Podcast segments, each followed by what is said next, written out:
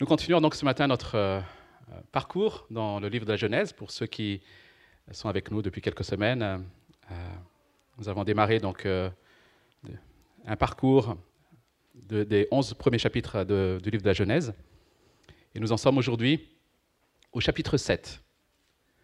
Genèse chapitre 7. Et je vous invite à faire la lecture avec moi. Si vous avez ces Bibles, je vous, je vous invite à en avoir en, tout cas à en prendre une. C'est la page 6. Genèse chapitre 7. L'Éternel dit à Noé, Entre dans l'arche avec toute ta famille, car j'ai vu, je t'ai vu comme juste devant moi dans cette génération. Tu prendras avec toi sept couples de tous les animaux purs, le mâle et la femelle, une paire des animaux impurs, le mâle et sa femelle, ainsi que sept couples des oiseaux, mâles et femelles, afin de conserver leur espèce en vie sur toute la surface de la terre. En effet, encore sept jours, et je ferai tomber la pluie sur la terre pendant quarante jours et quarante nuits. J'exterminerai ainsi de la surface du sol tous les êtres que j'ai créés. Noé se conforma à tous les ordres que Dieu lui avait donnés. Noé avait six ans- six- 600 ans lorsque le déluge frappa la terre. Noé entra dans l'arche avec ses fils, sa femme et les femmes de ses fils pour échapper à l'eau du déluge. Parmi les animaux purs et les animaux impurs, les oiseaux et tout ce qui se déplace sur le sol, un mâle et une femelle entrèrent dans l'arche avec Noé, deux par deux, comme Dieu l'avait ordonné à Noé. L'eau du déluge frappa la terre, sept jours après. 600 de la vie de Noé, le dix-septième jour du deuxième mois, toutes les sources du grand abîme jaillirent et les écluses du ciel s'ouvrirent. La pluie tomba sur la terre pendant quarante jours et quarante nuits. C'est ce jour-là précisément que Noé, Sem, Cham et Japhet, les fils de Noé, la femme de Noé et les trois femmes de ses fils, avec eux, étaient entrés dans l'arche, ainsi que tous les animaux selon leur espèce, tout le bétail selon son espèce, tous les reptiles qui rampent sur la terre selon leur espèce, tous les oiseaux selon leur espèce, tous les petits oiseaux, tout ce qui a des ailes. Ils entrèrent dans l'arche avec Noé, deux par deux, issus de toutes les créatures qui ont souffle de vie. Il en entra mâle et femelle de toute espèce, comme Dieu l'avait ordonné à Noé. Puis l'Éternel ferma la porte sur lui. Le déluge frappa la terre pendant quarante jours. L'eau grossit et souleva l'arche, et celle-ci s'éleva au-dessus de la terre. L'eau monta et grossit beaucoup sur la terre, et l'arche flotta à la surface de l'eau.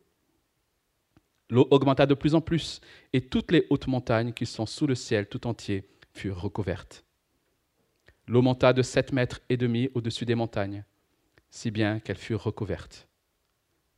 Tout ce qui vivait sur la terre expira, tant les oiseaux que le bétail et les animaux, tout ce qui pu- pullulait sur la terre et tous les hommes. Tout ce qui avait un souffle de vie dans ses narines et qui se trouvait sur la terre ferme mourut. Dieu fit disparaître tous les êtres qui étaient à la surface du sol, depuis l'homme jusqu'au bétail, aux reptiles et aux oiseaux.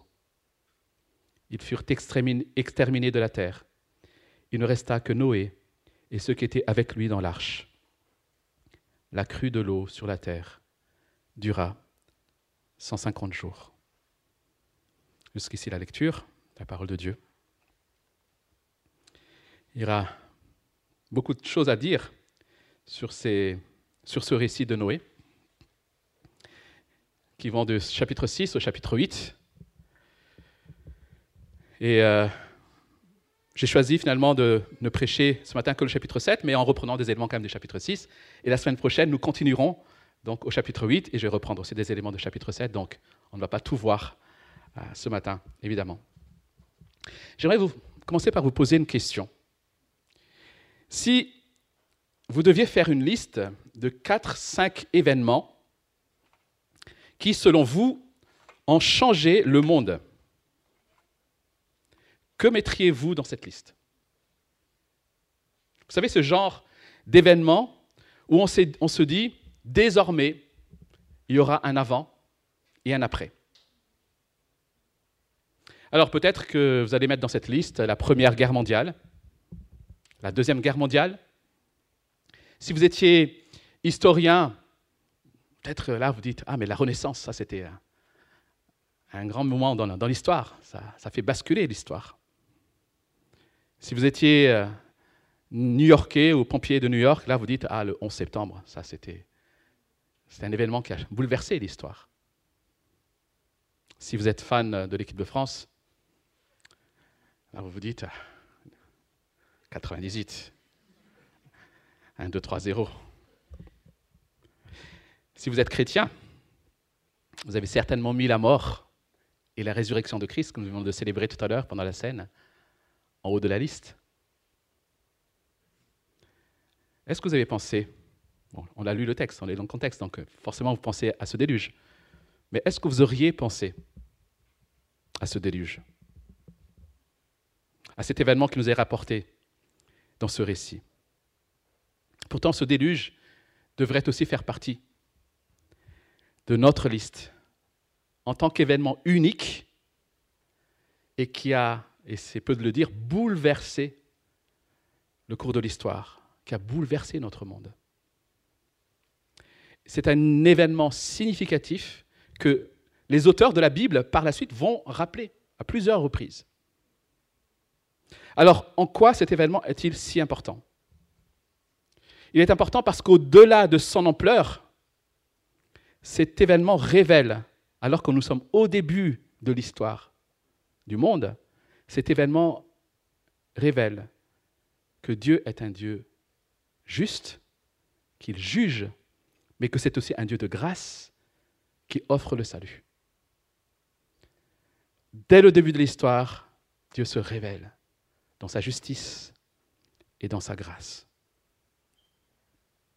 Nous avons vu dimanche dernier que le, jugement qui est décrit ici est la conséquence du mal qui s'est répandu largement dans toute l'humanité. Il est dit que le cœur des hommes ne faisait que rechercher ce qui était mal. Voilà ce qui s'est passé dans ce monde, mais quelque part, c'est ce qui continue à se passer dans notre monde. Voilà pourquoi nous sommes, devons être attentifs à ce que nous dit ce récit. Chers amis, Dieu voit ce qui se passe dans le monde. Dieu voit ce qui se passe dans nos cœurs. Et non seulement il voit ce qui se passe, mais il est concerné par ce qui se passe. Parce que c'est lui qui nous a créés, c'est lui qui a créé ce monde. Il ne reste pas passif devant ce qui se passe dans ce monde. Et lorsque les personnes se disent, mais que fait Dieu? Il voit. Et non seulement il va, mais il va agir en conséquence, conformément à ce qu'il est et conformément à ce qu'il dit. Et le jugement que nous avons dans ce récit, mais aussi le salut qui nous est présenté dans ce récit, vont être les moyens par lesquels Dieu veut régler le problème du péché. Le jugement et le salut sont les moyens par lesquels Dieu veut régler le problème du péché. Et je vous invite à regarder dans un premier temps la nature de ce jugement, le jugement de Dieu. Et le plus frappant dans ce jugement, et peut-être c'est ce qui peut nous troubler, ou même nous faire trembler, c'est certainement l'aspect radical de ce jugement. Il y a la mort au bout. Tous les habitants de la terre vont périr mis à part Noé et sa famille. C'est radical. Si on demandait aux gens, et je dirais même aux chrétiens, qui est Dieu pour eux, dans sa relation avec eux, ils répondraient certainement que Dieu est un Père, Dieu est un secours, un protecteur, un ami, mais peu diraient que Dieu est un juge. C'est étrange. Cela montre, il me semble, notre manque d'objectivité lorsque nous lisons la Bible. Nous retenons ce qui nous arrange. Pourtant, la Bible nous montre à de très nombreuses reprises que Dieu agit souvent en tant que juge. On l'a vu dès le chapitre 3, lorsque Adam et Ève se sont laissés entraîner par le serpent. Dieu a prononcé un jugement. On le retrouve à nouveau ici. On le retrouve quelques chapitres plus loin avec l'histoire d'Abraham. Et Abraham, qui n'avait pas toute la révélation, que nous avons aujourd'hui. Pourtant, Abraham était capable de s'écrier au sujet de Dieu en disant celui qui juge toute la terre. Dieu est celui qui juge toute la terre. Est-ce que c'est de cette manière que nous qualifions notre Dieu? Et là, nous ne sommes que dans la Genèse. Mais tout au long de la Bible, dès le deuxième livre de, la Bible, l'Exode, il est aussi question de jugement. Dieu va juger ceux qui avaient tyrannisé son peuple, ceux qui avaient retenu en esclavage. Dix plaies, dont la mort de tous les premiers-nés de l'Égypte. Jugement. Mais Dieu va aussi juger son propre peuple lorsqu'ils vont adorer le veau d'or, lorsqu'ils ne vont pas faire confiance à Dieu pour aller dans la terre promise. Toute une génération va rester dans le désert. C'est un jugement. Tout au long de la Bible, nous avons cette réalité, cette révélation d'un Dieu qui juge. Page après page. Alors certains considèrent le jugement de Dieu juste comme une conséquence naturelle d'une absence de bénédiction. Je m'explique. Certains disent, en fait, le jugement de Dieu, ou même ils expriment l'enfer de cette façon-là, finalement, c'est se priver de ce que Dieu donne. Donc tu te juges toi-même, tu te condamnes toi-même en quelque sorte. Alors oui, c'est vrai, il y a une partie de vérité là-dedans, mais ce n'est pas le jugement de Dieu. Le jugement de Dieu dans la Bible est un acte volontaire de Dieu. Ce jugement comme dans notre récit, est un acte volontaire. Ce n'est pas un, excès de colère irréfléchi, mais c'est un acte qui correspond, qui est conforme à la nature même de Dieu. Dieu est juge. Dieu juge parce qu'il est Dieu. Parce qu'il est saint. Parce qu'il est juste. Il ne supporte pas le péché. Il ne peut pas laisser le péché impuni. Je ne reviendrai pas ici sur la nature du péché, on l'a vu notamment lorsqu'on a étudié le chapitre 3. Mais vous vous souvenez cette illustration d'Erwan, ce tableau magnifique qui va être abîmé et qui provoque la colère. Parce que Dieu est juste, alors il rend à chacun selon ses œuvres. C'est la définition de la justice. Il est juste parce qu'il rend à chacun selon ses œuvres. Un Dieu qui ne chercherait pas à établir la différence entre le bien et le mal, qui ne dit pas ça c'est bien, ça c'est mal, ne serait pas digne de notre admiration. Un Dieu qui n'agit pas conformément à sa nature, à sa justice, ne serait pas digne de notre adoration. En appliquant sa justice, Dieu montre sa perfection. Il montre qu'il agit conformément à ce qu'il est et à ce qu'il dit. Le jugement, chers amis, ne signifie pas que Dieu n'est pas bon. Le jugement montre que l'homme n'est pas bon. Et à cause de cela, il doit être puni. On voit donc ici ce côté radical du jugement de Dieu. La mort.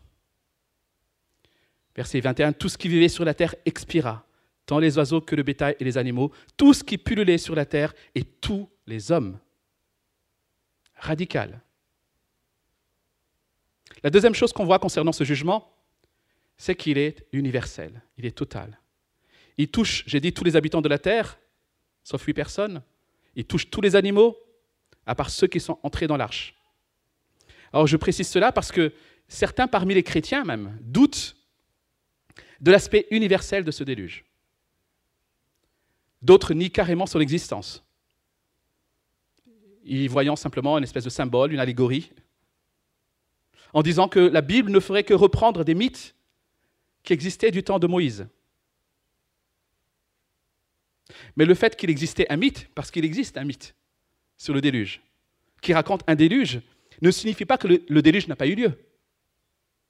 Au contraire, cela peut confirmer qu'il y a bien eu un déluge qui a été ensuite transmise, dans l'histoire a été transmise de génération en génération, mais dans l'histoire a été euh, modifié et mythifié, en quelque sorte. Donc l'existence d'un mythe du temps de, Moïse ne signifie pas que le, déluge n'a pas eu lieu. Plusieurs cultures dans le monde ont, dans leur histoire, le récit d'un déluge. Depuis les tribus d'Amazonie jusqu'à ceux du Grand Nord, de l'Égypte jusqu'en Inde, et ces récits rapportent dans leur grande majorité une famille qui a pu échapper à ce grand déluge. Et dans la plupart des récits, grâce à un bateau. Il me semble en tout cas que ça ne peut s'expliquer que si effectivement ce déluge était universel. Puis la manière dont le récit nous est rapporté, les vocabulaires qui sont utilisés, l'insistance, les répétitions que nous trouvons ici, essayent de nous faire comprendre, oh, c'était radical, c'était universel. Comme si Moïse, en écrivant ce texte, se doutait déjà que les gens allaient, douter du récit. Et c'est le cas aujourd'hui. Parce qu'on a du mal avec cette idée de jugement.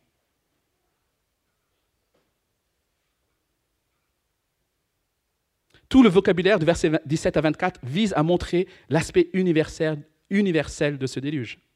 L'eau grossit beaucoup sur la surface de la terre, toutes les hautes montagnes, etc. etc.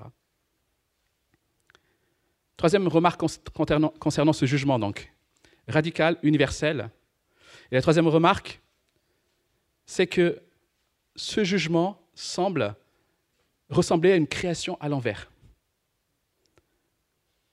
Si on revient en arrière au chapitre 1, au tout début, au verset 2, nous lisons La terre n'était que chaos informe et vide. Il y avait des ténèbres à la surface de l'abîme, et l'Esprit de Dieu planait au-dessus de l'eau. Puis, dans la suite du récit, il est dit que Dieu va séparer les eaux pour que la terre apparaisse. Dans le déluge, c'est l'inverse qui se passe. Dieu va déverser les eaux pour faire disparaître la terre. Il y a donc ici comme un, inversement. inversion? Une inversion. Renversement, voilà, c'est pas mal. Renversement de la création. Et c'est ce, ce, que certains théologiens, commentateurs appellent une décréation de toute chose. Comme si Dieu rembobinait, comme s'il revenait au début alors nous reviendrons plus, en détail sur cela la, semaine prochaine. Est-ce qu'on peut dire simplement que cette eau du jugement agit comme une eau de purification? Dieu veut purifier sa création du mal qui s'est répandu. Chers amis, ce récit nous montre que face au péché, Dieu se révèle comme juge par un déluge radical entraînant la mort par un jugement total et universel. Et cet acte est un acte de décréation, comme si Dieu voulait remettre le compteur à zéro. Mais comme je l'ai dit aussi en introduction, le déluge n'est pas juste une image étonnante du jugement de Dieu. C'est aussi une démonstration étonnante du salut de Dieu. Car l'histoire, heureusement, ne s'arrête pas à ce déluge, à cette décréation, nous avons dans la même histoire une surprenante grâce. C'est mon deuxième point, le salut de Dieu. Si vous lisez les versets 6 à 17, vous remarquerez que dans tous ces versets, il n'est question en réalité que de deux faits. L'arrivée du déluge et l'entrée de la famille de Noé dans l'arche. Alors, je ne vais pas rentrer en détail à nouveau sur, euh, sur ces faits-là parce qu'il y a tellement de choses à dire. Mais simplement re- remarquer ces, ces- ces- ces- ces alternances. Au verset 6, nous voyons l'âge de Noé, lorsque le déluge frappe la terre. Puis ensuite, versets 7 à 9, il y a l'entrée de Noé et de sa famille. Versets 10 à 12, il est question à nouveau d'informations sur le déluge. Versets 13 à 16, à nouveau l'entrée dans l'arche. Et enfin, verset 17, à nouveau information sur le déluge. On trouve donc cette alternance déluge, entrée, déluge, entrée, déluge. Comme si le récit veut montrer, veut insister sur le fait que ce qui est en train de se passer est exactement ce que Dieu avait dit. Ce qui se passe, c'est exactement comme Dieu l'avait prévu. Déluge, entrée. Il a jugé la terre qui était corrompue comme il l'avait averti. Et il a pourvu au salut de son peuple comme il l'avait promis. Alors la question qu'on peut se poser, c'est sur quelle base ce salut est-il accordé à Noé et à sa famille? On l'a abordé dimanche dernier, mais j'aimerais revenir quand même dessus. Nous avons la réponse au verset 1 de chapitre 7. L'Éternel dit à Noé, Entre dans l'arche avec toute ta famille, car je t'ai vu comme juste devant moi dans cette génération. Donc, Dieu accorde le salut à Noé, selon ce verset 1, parce qu'il a vu comme juste. Mais il nous faut revenir au chapitre 6 pour comprendre l'enchaînement de la manière dont Dieu considère euh, Noé. Pardon. Au chapitre 6, verset 8, il est dit que Noé trouva grâce aux yeux de Dieu. Le récit ne dit pas tout ce que tout ce que Noé avait fait jusque-là. Noé apparaît quelque part dans la scène, enfin sur la scène, avec cette déclaration de Dieu, Noé trouvait grâce aux yeux de Dieu. C'est la première fois qu'on voit la relation entre Dieu et Noé. Et cette relation commence par Noé trouver grâce aux yeux de Dieu. Qu'est-ce que Noé avait fait avant? On ne sait pas. Le texte ne le dit pas.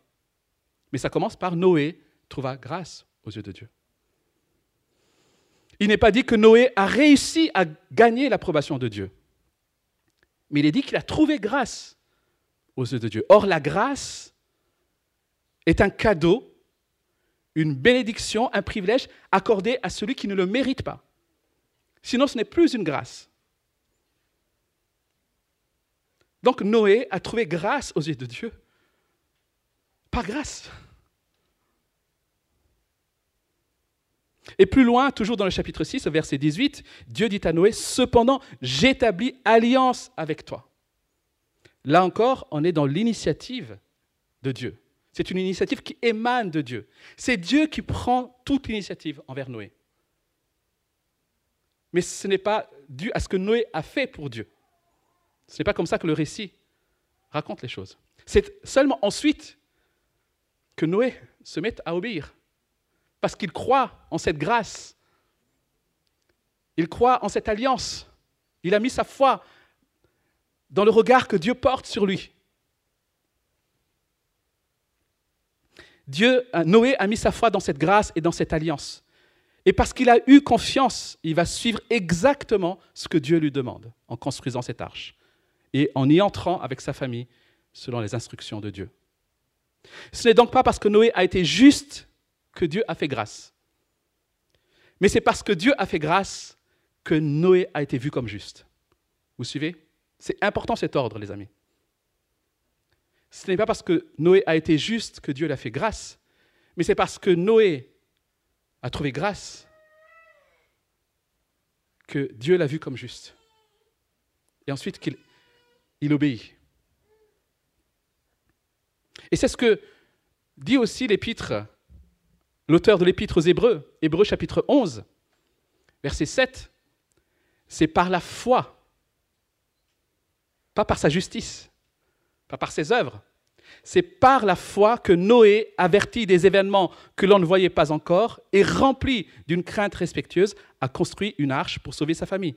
C'est par elle, donc par la foi toujours, qu'il a condamné le monde et est devenu héritier de la justice qui s'obtient par la foi.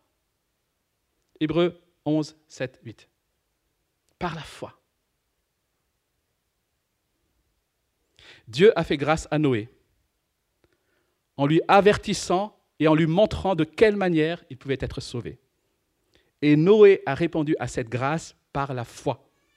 C'est de cette manière qu'il a hérité de la justice. Je ne fais que paraphraser hébreu. Le salut de Noé et de sa famille est donc entièrement à l'initiative de Dieu et motivé par sa grâce seule. Et cela est souligné, il me semble, par le verset 16, ce court, euh, la, fin du verset 16. Cette courte phrase, mais pleine de sens, où il est dit, après que Noé et sa, famille et tous les animaux sont entrés dans l'arche, verset 16, nous lisons, puis l'Éternel ferma la porte sur lui. Est-ce que Noé était chargé, trop chargé de fardeau pour fermer la porte? Certainement pas. Dieu montre ici que c'est lui qui maîtrise, c'est lui qui est à l'initiative, c'est celui qui fixe le terme de sa patience. Sa patience a été démontrée par cette porte qui reste ouverte jusqu'au dernier moment. Et puis c'est lui qui va fermer la porte, comme pour dire ma patience est arrivée à son terme, mais aussi pour dire que le salut est désormais complet. C'est lui qui prend l'initiative. J'aimerais aussi faire remarquer qu'en accordant cette grâce à Noé, Dieu n'a pas seulement comme but de sauver Noé et sa famille, il a comme but de préserver la, la, la lignée humaine. Vous vous souvenez, il avait promis dans le jardin, après la chute, que c'était la descendance de la femme qui allait écraser la tête du tentateur, du serpent. Voilà pourquoi il fallait préserver la descendance de la femme. Parce que la lignée de la femme n'a pas encore écrasé le serpent. Or, Dieu fait exactement comme il l'a dit. Voilà pourquoi, malgré l'ampleur du péché dans l'humanité, Dieu a décidé de préserver la lignée. Et Noé est la lignée de Seth, qui est la lignée de Jésus-Christ.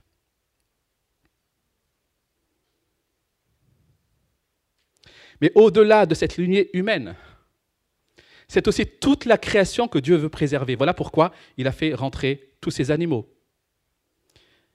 Pourquoi est-ce que j'insiste aussi là-dessus?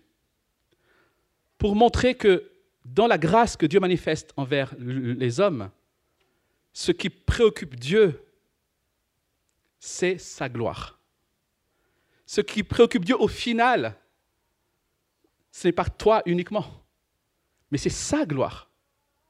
La création manifeste la gloire de Dieu. Et même si le mal s'est répandu dans sa création, Dieu veut préserver sa création. Parce que Dieu se préoccupe de sa gloire.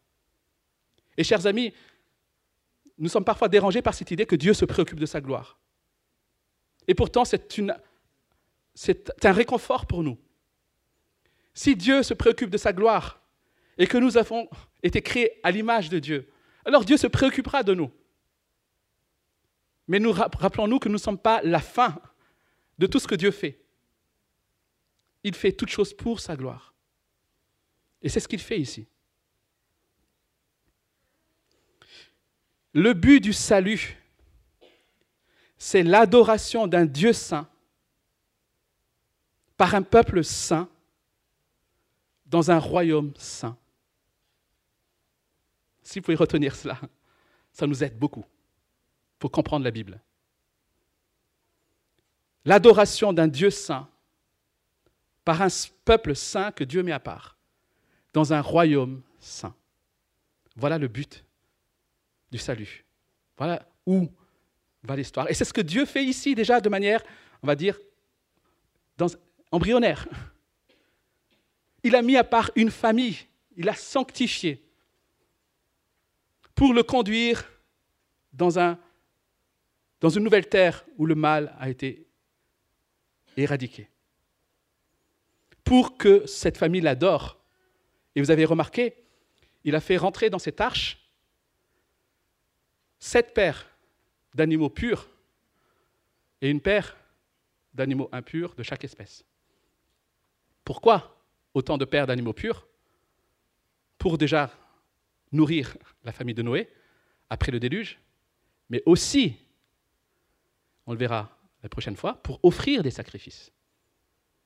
Donc Dieu, en préservant ce peuple, a déjà prévu de quoi l'adorer. Parce qu'il veut sauver cette famille pour le mettre à part et pour que cette famille l'adore.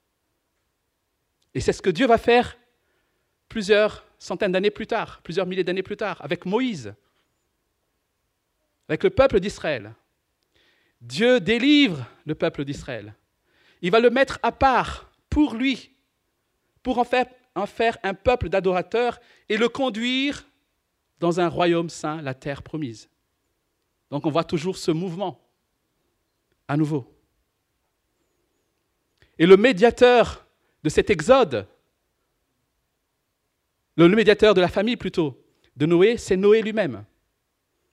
C'est grâce à Noé finalement que toute la famille sera sauvée. Le médiateur de l'exode des Hébreux, c'est Moïse lui-même. Alors, je dis, il y a plein de choses à dire, hein. désolé, je, je, pars dans tous les sens, mais c'est tellement riche. C'est remarquable de noter que Moïse a été sauvé des eaux grâce à un couffin.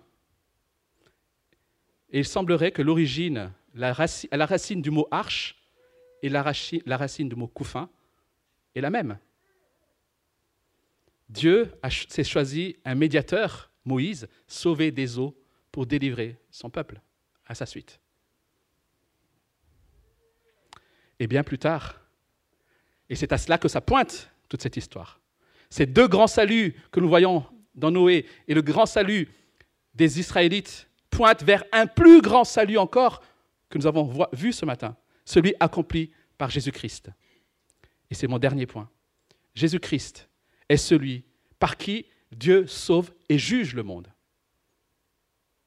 Jésus-Christ est celui par qui Dieu sauve et juge le monde. Nous avons vu dans ce récit que le jugement était radical, qu'il était total avec un processus de décréation.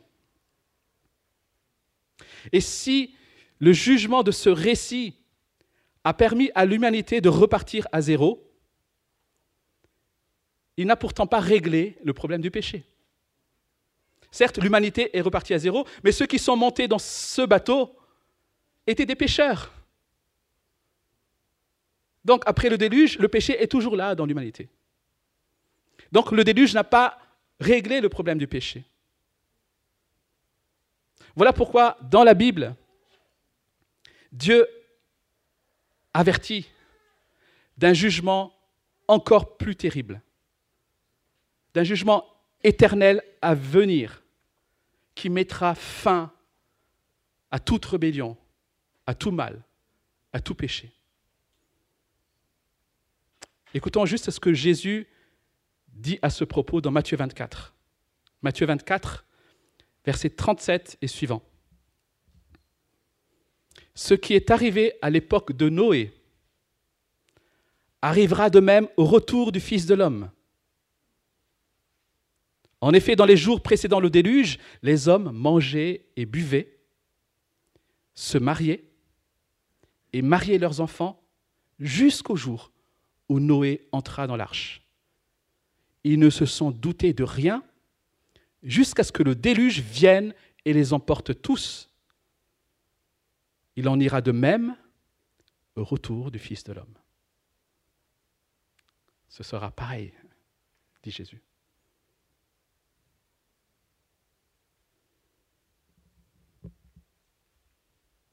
Mais Dieu, qui nous avertit de ce jugement terrible à venir, dans sa grâce, nous montre aussi par quels moyens nous pourrons échapper à ce jugement En mettant notre foi en Jésus-Christ.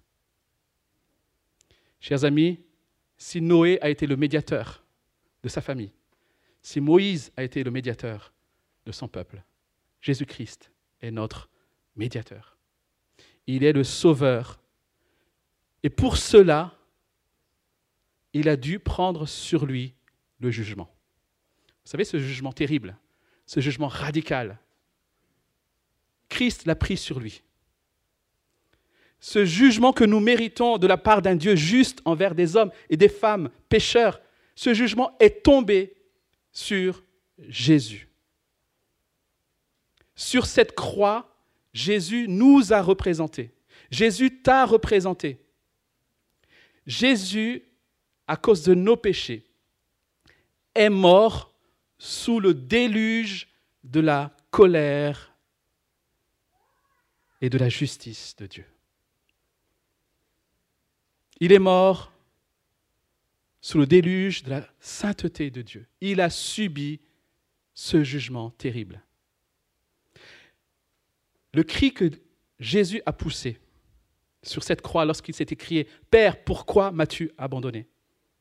Ces ténèbres qui ont recouvert la surface de la terre, en plein midi, c'est ce jugement qui tombe. C'est parce que Dieu a offert Jésus comme moyen de salut que l'humanité pourra enfin et réellement repartir à zéro, débarrassée du problème du péché. Mais ce nouveau départ n'est pas un rembobinage, n'est pas un retour à Éden, ce nouveau départ est un aller vers les nouveaux cieux et la nouvelle terre, plus glorieux que le Jardin d'Éden. Chers amis, c'est en Jésus donc que s'accomplit parfaitement le but que Dieu s'est fixé de se constituer un peuple saint, d'adorateurs, pour le conduire dans un royaume saint, les nouveaux cieux et la nouvelle terre. C'est l'Église. C'est son peuple aujourd'hui. Nous sommes ce peuple mis à part par Dieu pour l'adorer et qu'il veut conduire dans ce royaume saint, dans son royaume. Nous faisons partie de ce peuple si nous avons mis notre foi en Jésus comme seul moyen de salut. Si c'est ton cas, et j'espère que c'est le cas, alors sache que Dieu, pour cela, a dû opérer en nous une décréation et une recréation. Même phénomène que le déluge. Il a mis à mort notre ancienne nature rebelle. Il a crucifié avec Christ pour nous faire renaître à une nouvelle vie. Et c'est ce que dit Paul dans 2 Corinthiens 5, 17. Si quelqu'un est en Christ, il est une nouvelle créature les choses anciennes sont passées dans le déluge. Ils ont péri. Voici, toutes choses sont devenues nouvelles. C'est ce que dit aussi Paul dans Galates 2, verset 20. J'ai été crucifié avec Christ. Ce n'est plus moi qui vis, c'est Christ qui vit en moi. Et c'est le sens du baptême, les amis. C'est ce que nous symbolisons par le baptême. Le baptême qui symbolise ce passage de la mort à la vie ce passage de la purification de l'eau. Le baptême, c'est notre déluge. Décréation pour renaître à une nouvelle vie.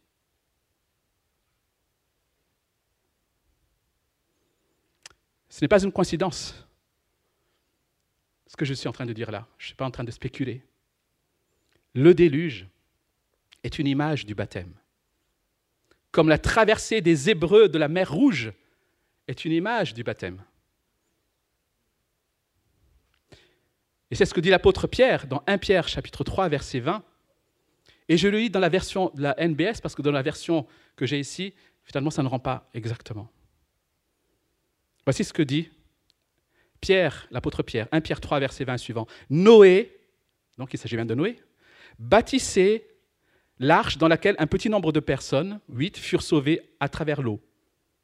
C'était une figure du baptême qui vous sauve à présent. Nous sommes passés par le déluge.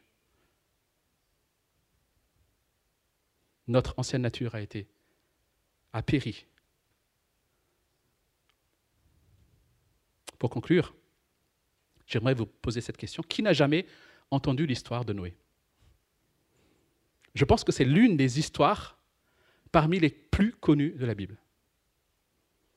Nos enfants, dans leur temps d'enseignement à l'église, comme ils ont ce matin, mais aussi certainement chacun de nous ici, si nous avons grandi dans les églises,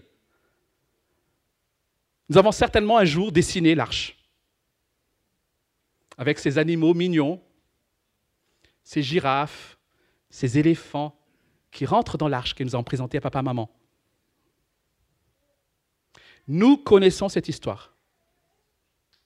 Mais le problème, il me semble, c'est que nous l'avons apprise comme une histoire mignonne.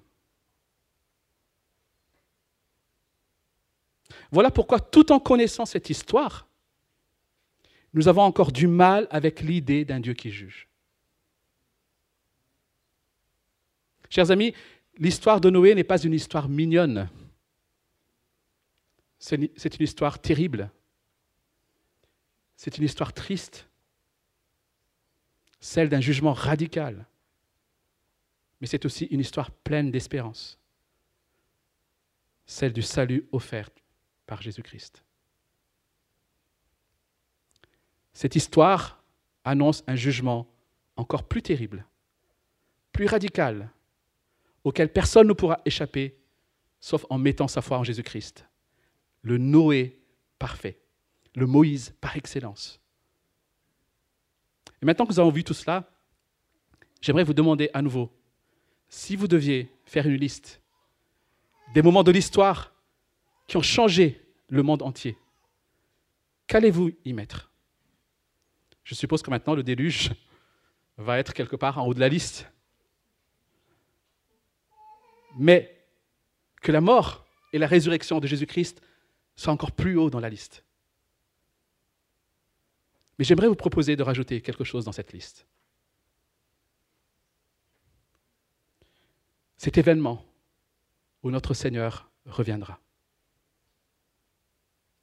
Ce jour, il reviendra pour renverser, pour finir ce qu'il a commencé à la croix.